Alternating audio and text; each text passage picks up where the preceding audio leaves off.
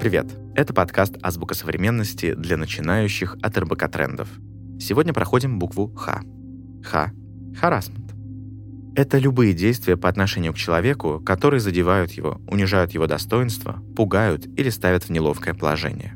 Тот, кто совершает харасмент, пользуется уязвимостью своей жертвы и стремится таким образом показать свою власть. Харасмент может произойти из-за различий в цвете кожи, вероисповедании, социальных статусах, гендере, ценностях и так далее. Но чаще всего мы говорим о харасменте как форме сексуального давления.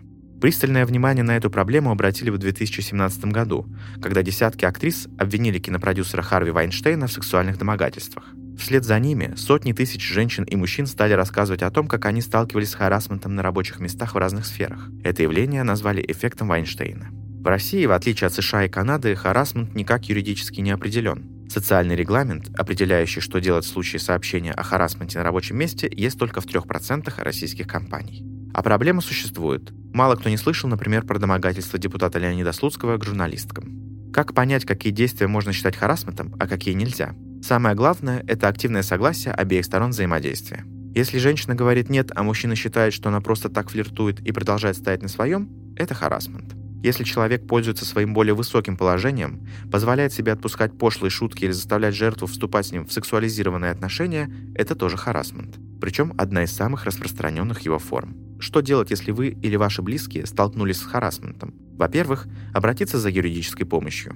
Во-вторых, придать ситуацию огласке. Это может быть тяжело, но публичность – хороший механизм для пресечения таких действий. А чтобы предотвратить случаи харасмента на работе, нужно проводить специальные образовательные тренинги.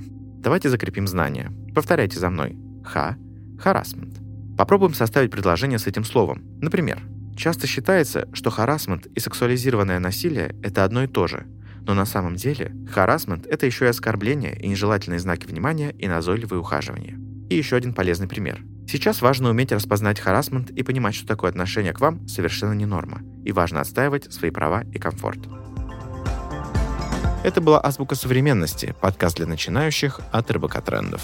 Подписывайтесь на подкасты в Apple Podcasts, Яндекс Музыки и на Castbox. Ставьте оценки и делитесь в комментариях словами, без которых, как вам кажется, невозможно представить коммуникацию в 21 веке. До встречи!